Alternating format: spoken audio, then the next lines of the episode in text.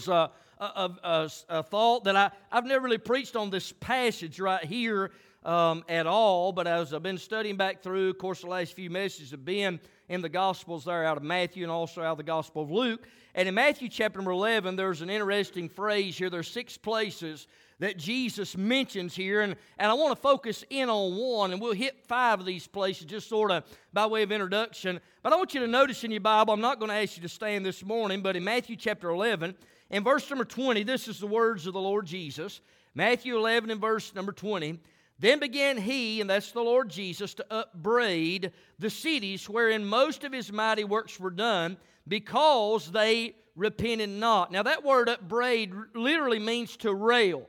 So, the Lord Jesus Christ, if you look at this, he begins to rail and upbraid on these cities where he's done many mighty works. Well, why did he do that, Brother Harold? Because the Bible tells us, because they repented not. There was a lot of works that he had performed, and yet the people did not repent of their sin. They remained unmoved, if you will. They remained indifferent to the cause of Christ. Now look at verse number 21. Woe unto thee, Chorazin. That's the first place we're going to look at. Woe unto thee, Bethsaida. That's the second place.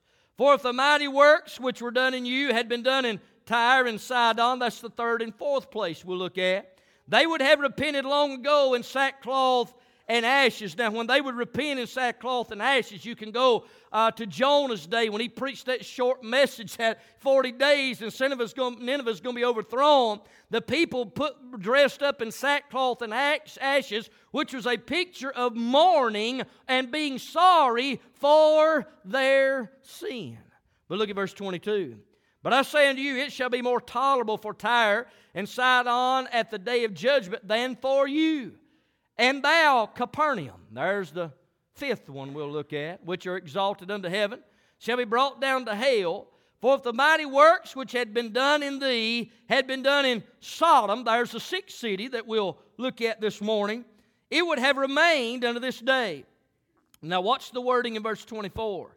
But I say unto you that it shall be more tolerable for the land of Sodom in the day of judgment than for thee. Now let's pray. Father, it's about in your presence, God, again this morning we say thank you for the privilege, Lord, just to, just to stand here and just to worship you, Lord, just to be involved. Lord, to hear the songs of Zion, God, thank you. It still does amaze me, Lord, what you've done for me personally, what you've done for others, and what you can still do today. Now, Father, I, I need help from another world. I pray, God, you'd help me to decrease it. Jesus may be increased and lifted up. Lord, I confess my faults, my failures, Lord, my sin. I pray, God, that you would be high and lifted up today. I ask, Lord, that you would have the preeminence. Speak to that heart that's nearest hell. If there's one listening unsaved, unprepared for eternity, God, may today be that hour of trusting Christ. I pray for that. They may be kicking the can down the road, waiting for a better opportunity. God, I pray that they'd respond by faith today. We'll give you thanks. We'll give you praise for what you do. We ask these things in Jesus' name, and all God's people said.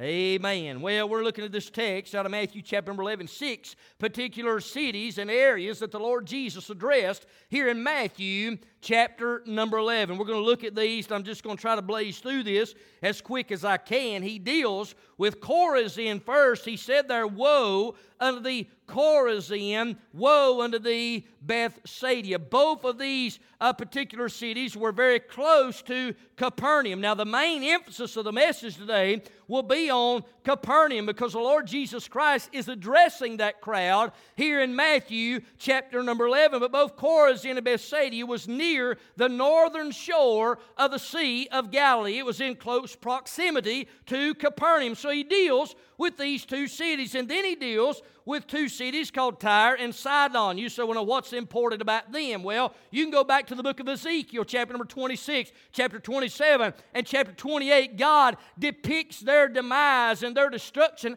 at the hands of King Nebuchadnezzar, king of Babylon, because of their wickedness, because of their sin. Tyre and Sidon bore both Phoenician cities that were located on the Mediterranean Sea area, and they were pagan. They were wicked. They, they, were, un, they were godless, if you will, and God judged them in a mighty way. And He, he groups all six of these really together. So He deals with Chorazin and Bethsaida. The Lord Jesus said, Woe. And you know, when the Lord says woe unto you, man, you're in trouble. Well, why, why did he say woe unto them? Well, the answer was found in verse 20 that we read the first verse. Then began he, the Lord Jesus, to upbraid or rail the cities wherein most of his mighty works were done. Why did he do that? Because they repented not of their sins. So he goes after Chorazin, he rails on them. He rails on Bethsaida. They are close in proximity to Capernaum. Then he brings up Tyre and Sidon that we find in the Old Testament that was destroyed because they were wicked, they were corrupt, and they were godless. And then we move on over, notice if you will, in, in verse uh, 23 And thou, Capernaum, which are exalted unto heaven, shall be brought down to hell. For if the mighty works which have been done in thee had been done in Sodom, it would have remained unto this day. Now, Sodom, you can go to Genesis 18 and 19, and you'll read uh, the description of them, and you'll find the destruction of them because the Sodomites and their wickedness that came up before God, and God destroyed that place in Sodom. But listen to what Jesus said. Jesus is telling Capernaum, and he's telling Bethsaida, he's telling Chorazin, and he gives the example of Tyre and Sidon. He said, if the mighty works had been done, that's been done here in Capernaum, if it had been done in Sodom, it would have remained unto this day. What Jesus was saying was this if Sodom had had the opportunity and the exposure that Capernaum had had, there would have been a different outcome. If I could preach on a thought this morning, it'd simply be this opportunity and indifference. Opportunity and indifference. The Lord Jesus Christ, basically, as you study your Bible, had a home base of Capernaum. There's a lot of things that took place. We're going to look at some of those. 16 times you will find the word Capernaum mentioned in your Bible, and it's all found in the gospel accounts. You can find it in Matthew, Mark, Luke, and John. You won't find it anywhere else. It was his home base. That's where he ministered unto the people. There's no less than six miracles that were performed in that place called Capernaum. And yet, in spite of all of those works, they had opportunity. They were indifferent to the opportunities that they had, and they witnessed, and they would not repent of their sin. Now, I'm going somewhere with that by the time we get done, but I want you to see the picture of this. He brings up these six places, and Jesus deals with opportunities and he deals with indifference. We know that he frequented the synagogue, and he would go into Capernaum on multiple uh, accounts and multiple times to, to preach and to teach the Word of God there in the place called Capernaum. We know that Andrew and Peter, that's where their hometown was, according to the Word of God. We know that Matthew was called from the receipt of custom there in a place called Capernaum in that general area. In Matthew chapter number 9, Jesus summoned uh, Peter and, and Andrew by the seaside as they were fishing there in Mark chapter 1, verse 16 and 17. But I want you to think for just a moment, and we're going to flip back, and I really want you to see this. I want you to see what the people in Capernaum had truly experienced no less than six miracles that Jesus performed. I'm going to flip back just a few pages to Matthew chapter number 8. I'm not going to expound upon these verses. They're pretty uh, self explanatory. It has to do with some of the miracles of the Lord Jesus Christ that He performed. Well, where did He perform these miracles at? All these we're going to look at were performed at Capernaum. Then we're going to come back to Matthew chapter number 11 and wrap this thing up. I don't really have an eloquent outline, but I've got these six miracles that I want us to look at, and I want you to see all that the Lord did and the opportunities that the people had to repent of their sin, yet they remained indifferent to the Lord Jesus Christ and they did not repent of their sin. Think about this first miracle. In Matthew chapter number 8, we know the Lord Jesus healed a centurion's servant. Notice what the scripture said in Matthew chapter 8 and verse 5. And when Jesus was entered into Capernaum, notice the destination, notice the city, notice the place of the miracle. He entered into Capernaum. There came unto him a centurion beseeching him and saying, Lord, my servant lieth at home sick of the palsy, grievously tormented. And Jesus saith unto him, I will come and heal him. The centurion answered and said, Lord, I'm not worthy that thou shouldest come under my roof, but speak the word only, and my servant shall be healed. For I am a man under authority, having soldiers under me, and I say uh, this man, Go, and he goeth, and to another, Come, and he cometh, and to my servant, Do this, and he doeth it. When Jesus heard it, he marveled, and said to them that followed, Verily I say unto you, I have not found so great, no, uh, no so great faith, no, not in Israel. Now this centurion uh, would have been a Greek. I mean, here he is. He, he's not by, he doesn't have a Jewish tradition.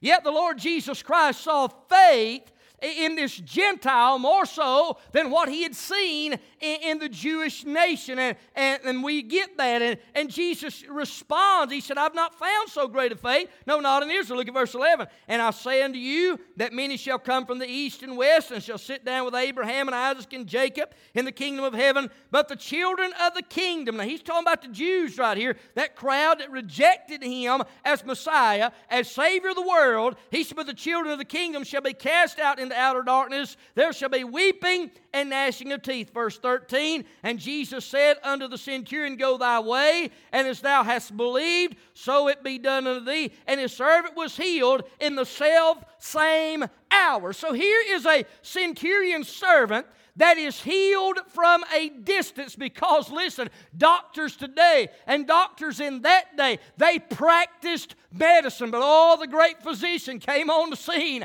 and was asked, and, and somebody demonstrated faith and said, Lord, I need you to touch my servant. And the Lord Jesus did that at a distance, and from that hour, that man was healed. Where did that take place, preacher? In a place called Capernaum. Now, notice in verse 14. You'll notice the other miracle that the Lord Jesus performed. And when Jesus was come into Peter's house, he saw his wife's mother laid and sick of a fever. And he touched her hand, and the fever left her, and she arose and ministered unto to them. When the even was come, they brought unto him many that were possessed with devils, and he cast out the spirits with his word and healed all that were sick, that it might be fulfilled, which was spoken by uh, Isaiah the prophet, saying, Himself took our infirmities and bare our sicknesses. I mean, we looked at that first part, he is healed. That centurion servants from a distance. Now he's he is uh, healed Peter's mother in law there of that fever that she had. And then there's others that have been brought on him. Where was he at, preacher? He was in Capernaum. No less than six miracles that the Lord Jesus performed. There were more than that, no doubt, because we, that's sort of a broad uh, explanation there in verse 16. When the even was come, they brought unto him many that were possessed with devils, and, and he healed them. He cast out those unclean spirits. All this took place in a place called Capernaum. Flip over in your Bible, if you will, to Mark chapter 2. You'll be familiar with this text. Mark chapter number 2 and verse number 1 we continue on in this area, in this place called Capernaum. Remember, they had opportunities because the Lord Jesus Christ was there ministering. It was his home base, it was his home field. That's where he met the needs of people. Well, in Mark chapter 2 and verse 1, the Bible said, and again, he entered into Capernaum after some days. Now, that first phrase, and again, that means he's been there before. And you can see that account with the harmony of the Gospels in Mark chapter number one.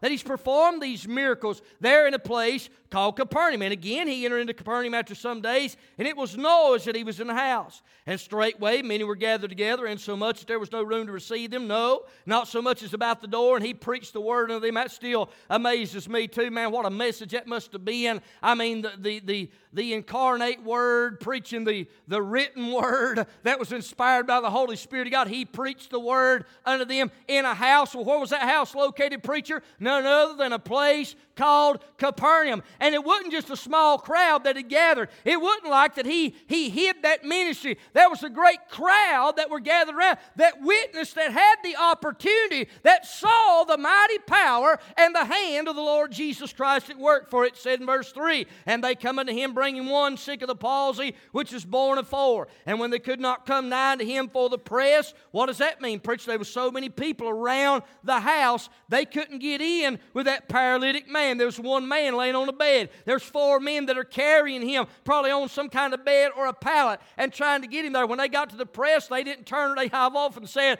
"Man, they couldn't have been Baptists." The Baptists should have said, "Man, we ain't got patience. We ain't got time to do it. It's going to be too much trouble. Man, let's just go into the house. Let's bring him later." Them fellas couldn't have been Baptists because man, they didn't stop. They didn't go to the house. They went on top of the house top and they began to pull those those tiles back and they got some ropes and they let that man down into the Lord Jesus Christ. You know what happened? Notice what your Bible said in verse number five. When Jesus saw their faith. He said unto the sick of the palsy, Son, thy sins be forgiven thee. Now we know this man was healed. He come in a whole lot different than he went out. He went out a whole lot different than he came in. Because look in verse number 12. And immediately he arose. Who's that? That's the man that came in there that couldn't even walk. Oh, I'm going to tell you, thank God there's a change at the Lord Jesus Christ. Oh, make for every one of us. Don't you tell me that he don't make a change. Oh, because listen, uh, when you come to the Lord Jesus Christ, 2 Corinthians chapter number 5 and verse number 17 said, Therefore, if any man be in Christ, he's a new creature. All things are passed away. Behold, all things have become new. And the Bible didn't say it took a 10 step program, didn't say it, say it took a month, didn't say you had to go through this, that, or the other. The Bible said, and immediately he arose, took up the bed, and went forth before them all, in so much that they were all amazed and glorified God, say, We never saw it on this fashion. All of them around seen the power of God. They seen that man lowered down, the very one that couldn't do anything when Jesus healed him. Not only did he get up, he carried the bed that they let him down on and went out of the house. Where was that at? That was Capernaum. Capernaum. So he's healed the centurion's servant at a distance. He's healed Peter's mother in law. Many have come unto him. He's cast out devils. He's healed many divers sickness and diseases. Now he's here this, healed this paralytic man. Well, flip over a couple pages in Mark's Gospel to Mark chapter 5. Notice verse uh, number 25. You remember that woman with the issue of blood? Well, where was that at, preacher? That was in a place called Capernaum. Bible said in, in Mark chapter number 5, in verse number, uh, let's find Mark, oh, I'm in Mark 6, yeah, verse 25. Mark 5, 25. And a certain woman which had an issue of blood 12 years. Now, wait a minute, 12 years. She's been in a prison. I mean, she's got this physical issue, she's got this physical ailment for 12 years. Verse 26 and had suffered many things of many physicians, and had spent all that she had, but nothing bettered, but rather grew worse. I mean, she wasn't getting any better. She's seeing every doctor she could see. She spent all that she had. I mean, she's got to her wits' end. She don't know where else to turn, but she turned to the best one. And that was the great physician. That was the Lord Jesus Christ. For the Bible said in verse 27, when she had heard of Jesus, came in the press behind and touched his garment. And did you get that in verse number 27? She had heard of Jesus. Well, how did she hear of Jesus? Because Jesus, Capernaum was his home base. She probably heard about Peter's mother in law probably had heard about that centurion servant that, oh, yeah, he was healed from a distance. Jesus wouldn't he bear? And the word had spread abroad. She probably heard about that old paralytic guy uh, that'd been there in the house. And he, they said, man, they, we ain't never seen nothing like it. They let him down uh, in, on a bed. He couldn't even walk. But man, when Jesus healed him, he got it. Not only did he get up and walk out, but he carried the bed that he laid in on the way out. She had probably heard about that. So she had opportunity, just like every everybody else did. When she had heard of Jesus, came in the press behind and touched his garment. For she said, If I may touch but his clothes, I shall be whole. Well, how long did that take, preacher? Look at verse 29. And straightway. That you know what straightway and immediately are? You find in Mark 2, uh, straightway and immediately the same word is used. It's just about your eye. It's that quick. Straightway, immediately.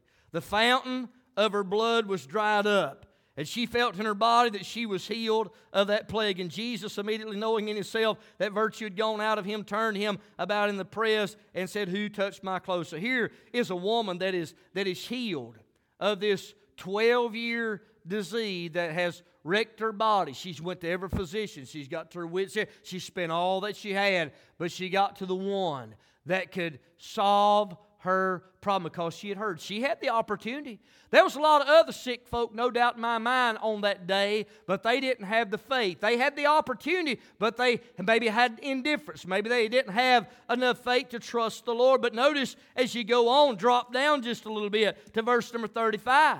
We read about Jairus' daughter. This is where this take place, preacher. Well, it's right there in Capernaum. Verse 35 of Mark 5.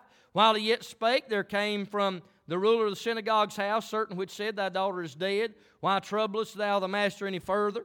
As soon as Jesus heard the word that was spoken, he saith unto the ruler of the synagogue, Be not afraid, only believe. You see, faith is what activates the miracle, by the way. Faith is what's necessary for salvation. For by grace you saved through faith, that not of yourselves. It is a gift of God. That's Ephesians chapter number two. You see, if you don't want to go to hell one day and you want to go to a place called heaven, if you want your sins to be forgiven, there's going to have to come a time when you're going to have to exercise that faith, not trust in the preacher, not trust in the church, but you better trust in the Lord Jesus Christ. You better believe the Word of God that all have sinned and come short of the glory of God. But the good news is this that Jesus did come, He did suffer, He did bleed, He did die so you can be forgiven forgiven not just some of your sin, part of your sin, but praise the Lord, all of your sin. Whosoever shall call upon the name of the Lord shall be saved. But faith is essential, faith is necessary. Everybody's got an opportunity today. Some may show indifference, some may uh, show a lack of concern or care, but everybody's going to have the same opportunity that these folks had in a place called Capernaum. And the Bible said Here's this man, she's dead. He said, Only believe. Verse 37 of Mark 5, and he suffered no man to follow him save Peter and James and John, the brother of James. And he come to the house of the ruler of the synagogue and seeth the tumult, and them that wept and wailed greatly. And when he was come in, he saith unto them, Why make ye this ado and weep? The damsel is not dead, but sleepeth. And they laughed him to scorn. But when he had put them all out, he taketh the father and the mother of the damsel and them that were with him, and entereth in where the damsel was lying. Now, it's an important note in verse number 40. When Jesus told them, said, Hey, you know, she, she's not, she's just sleeping, they laughed to scorn. What Jesus do? He kicked that unbelieving crowd out. Amen. You see, God's not going to let the unbelieving crowd see what those that demonstrate faith can see. And I hope that makes sense because that's a principle that is necessary. It's a principle that is true. There's folks that will restrict the service. There's folks that will restrict what God wants to do by their lack of belief. Just read Matthew 13, verse number 50. And he did not many mighty works there. Why, preacher? Because of their unbelief. But he couldn't heal that girl until he kicked that crowd out. But when he put them out of there, oh, yes, sir. Look at verse 41. And he took the damsel by the hand and said unto her, Talitha cumi, which is being interpreted, Damsel, I say unto thee, arise. And straightway, there it is again, just bat your eye. That quick, immediately, straightway the damsel arose and walked, for she was of the age of 12 years. And they were astonished with a great astonishment. So you got a woman with a 12 year issue of blood uh, that was healed. Then you got this 12 year old little girl that has died, but Jesus raised her to life right here. Where did that take place, preacher? None other than Capernaum. That's five miracles we've looked at. I got one more I just want to show you, and I'm going to wrap this thing up. Luke chapter number 4, verse number 33. Luke's Gospel, chapter 4, and verse number 30. 3. Well, I want to read verse 31 so you can see it.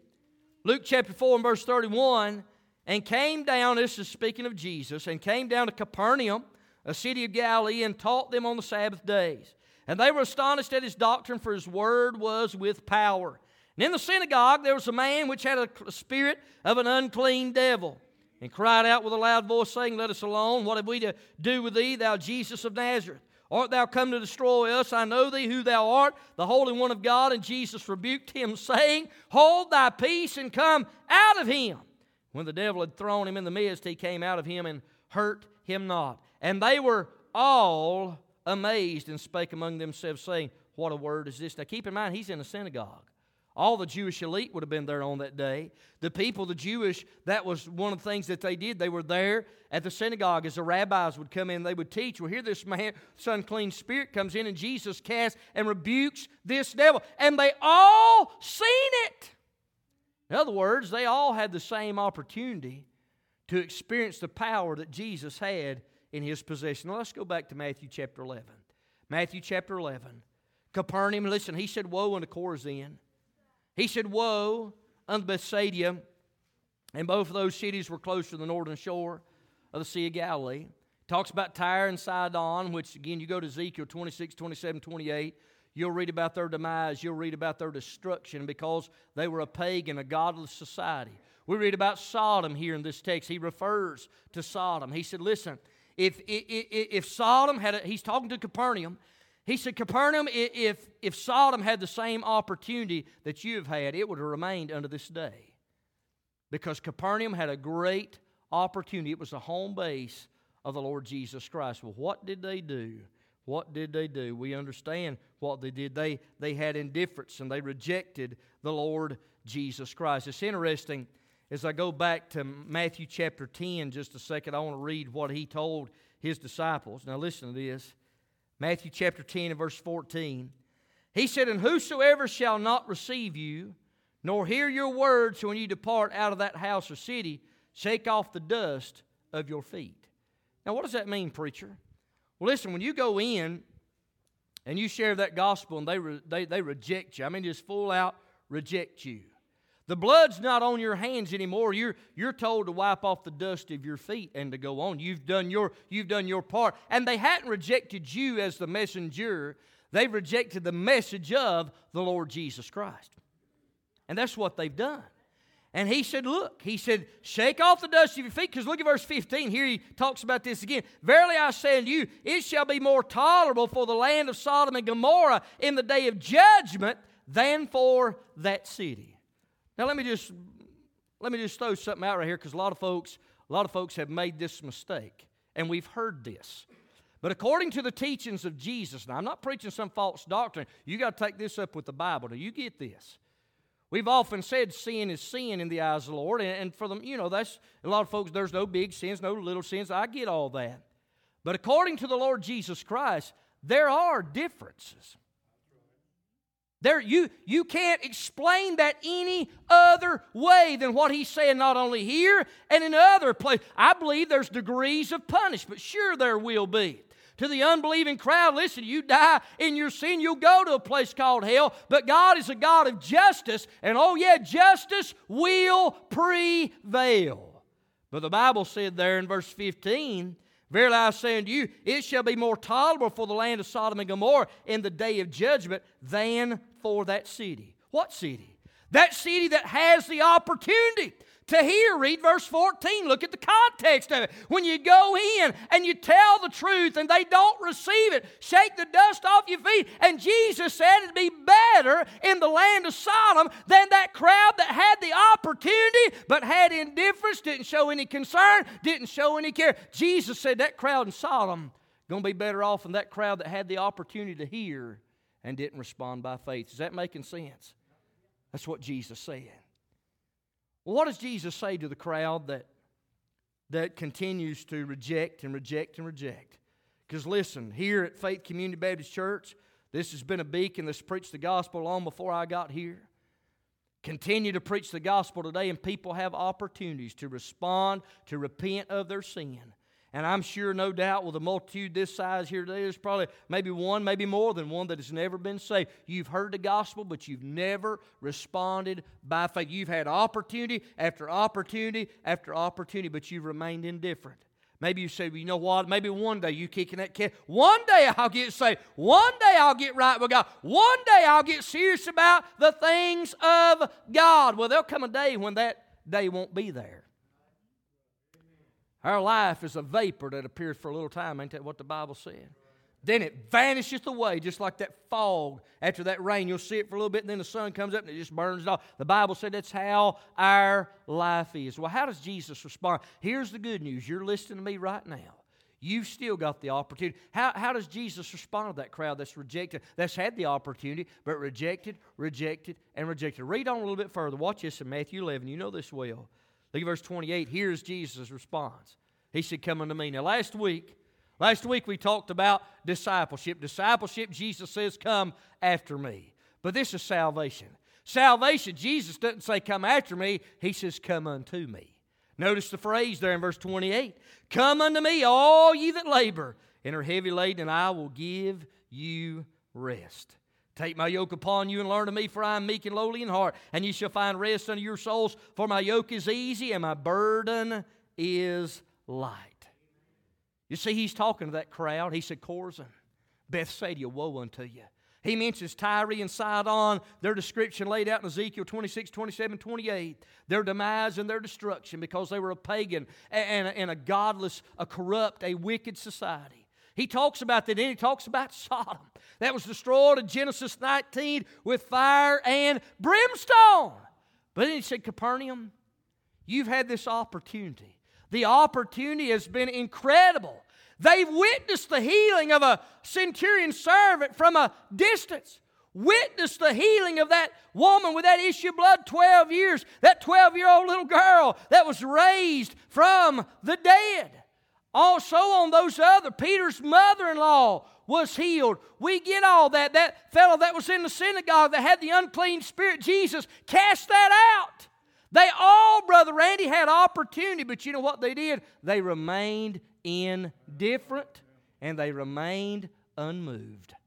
I wonder how many people that have been under the sound of our voice here at Faith Community Baptist Church and other places, they had the opportunity, Brother Danny, in your ministry all those years you pastored the church. Think about the opportunities that people had, but they left indifferent, unconcerned, and unmoved. Folks, what I'm talking about right now, it will determine heaven or hell for you. Don't be indifferent. Don't cast off. If God has dealt with your heart and you've never been saved and you never trusted Christ, what, what do I do, preacher? Jesus said, Come to me. Oh, He'll give you rest. They ain't nothing better. Listen, I have issues. I have problems. Don't think that I don't. I have concerns. I have worries. I know that sin. I have frets. But man, when I lay my head on my pillow at night, I don't have to worry if I if I don't wake before morning. I don't have to speculate. I don't have to wonder where I'm going to go. And it ain't based on my goodness. It ain't based on my deeds. It ain't based because I'm a preacher. It's based on one day I realized I was lost, undone without God, and I called on the name of the Lord Jesus Christ. I believe He died for me. I believe He rose again, and I put that simple childlike faith. I have, thank God for the opportunity, but I'm glad I didn't remain indifferent. I'm glad I didn't remain unmoved. I called on the name of the Lord, and the Lord saved my unworthy soul. I'll close with this. Sister Savannah's coming. How many of us would go to the doctor? The doctor does some scans, maybe having some physical problems, and, and they do these scans and they come back and they say, Well, you know what? You've got a tumor that needs to be removed. You're educated. You, you, have got the opportunity. You're, you're in front of a doctor, and that's one thing we're blessed with here in the area. I mean, we got good health care. We really, I understand it's expensive. I get all that, but we're blessed. There's a lot of places in the country that you got to drive five and six hours to get to seek good medical care. So we do have good medical practices right here. But let's say you got a diagnosis, you got a tumor. But a doctor says, you know, the bad news is you got a tumor, but the good news is this. We can go in and we can take that thing out and man, everything should be took care of. How many of us are going to say, all right, well, I've got that opportunity, but I believe I'll just wait. I'll just take my chances, I'll wait. None of us would do that. If you had a child, you'd put your child through that surgery, you'd say, hey, let's get that thing out of there. And as an individual, let's get that thing. Let's, let's don't just remain idle. Let's be proactive. Let's, let's solve the problem. Well, it's even a greater deal when it comes to the spiritual side of things. Jesus promises that He can wash all of our sin away. But don't remain indifferent. Amen. What I'm talking about is a whole lot more important than a tumor that might be in your body. It needs to be removed. All your sin can be removed. And Jesus simply says, Come unto me. Now, the title of the message is Opportunity and Indifference. Think about the people in Capernaum that had the opportunity, but they remained indifferent. I wonder how many in here you got the opportunity right now to have your sins forgiven, your sins washed away, to go to a place called heaven one day. But how many is going to walk out and remain indifferent, unmoved, and unchanged when you can come unto the Lord Jesus Christ, get your sins washed away today? Boy, what a day that'll be as we stand all over the house. Let's pray, Father. I sure do love you, and Lord, I thank you for the opportunity, Lord, to share your word, God, one more time. I've done my best, Lord, to empty the message of the hour.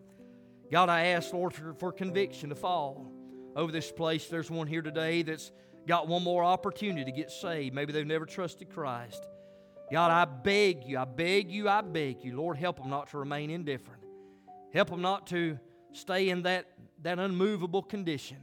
God, would you change lives today? Would you save that precious soul that's nearest hell? Thank you, thank you, Lord, for the opportunities that you give, and you give us one more right now. God save that individual. I pray for that one that may not even be, t- maybe they're saved, but they're not uh, really interested in, in, in, in your things uh, on a consistent basis. God, would you change that life? Father, we've all got those opportunities. Help us not to be indifferent. We'll thank you and we'll praise you in Jesus' name. Even heads are bowed and eyes are closed. Hello, friends. This is Brian Poindexter, the pastor of Faith Community Baptist Church, located at 2216 Headings Road in East Bend, North Carolina. We're so grateful to have you listening to our CD ministry that's been provided as an outreach of our church. It's our desire and focus at Faith Community Baptist Church to preach and teach the whole counsel of God to a lost and dying world, to equip the saints of God for service, and to encourage the elderly and shut ins who cannot attend services due to physical ailments. We meet every Sunday morning at 10 a.m. for Sunday school for all ages, and our Sunday school hour is followed by our worship service at 11 a.m. with old fashioned singing and preaching from the Word of God. We meet back every Sunday night at 6 p.m. for our worship service, and every second Sunday night of each month we have what's called an Eat and Meet service. After our 6 p.m. service, we gather in the fellowship hall for food and fellowship. On Wednesdays, we meet back at the church for our midweek worship service with choir singing and preaching again from God's holy word. Our ladies prepare a meal each Wednesday prior to our service from 5:30 p.m. to 6:30 p.m.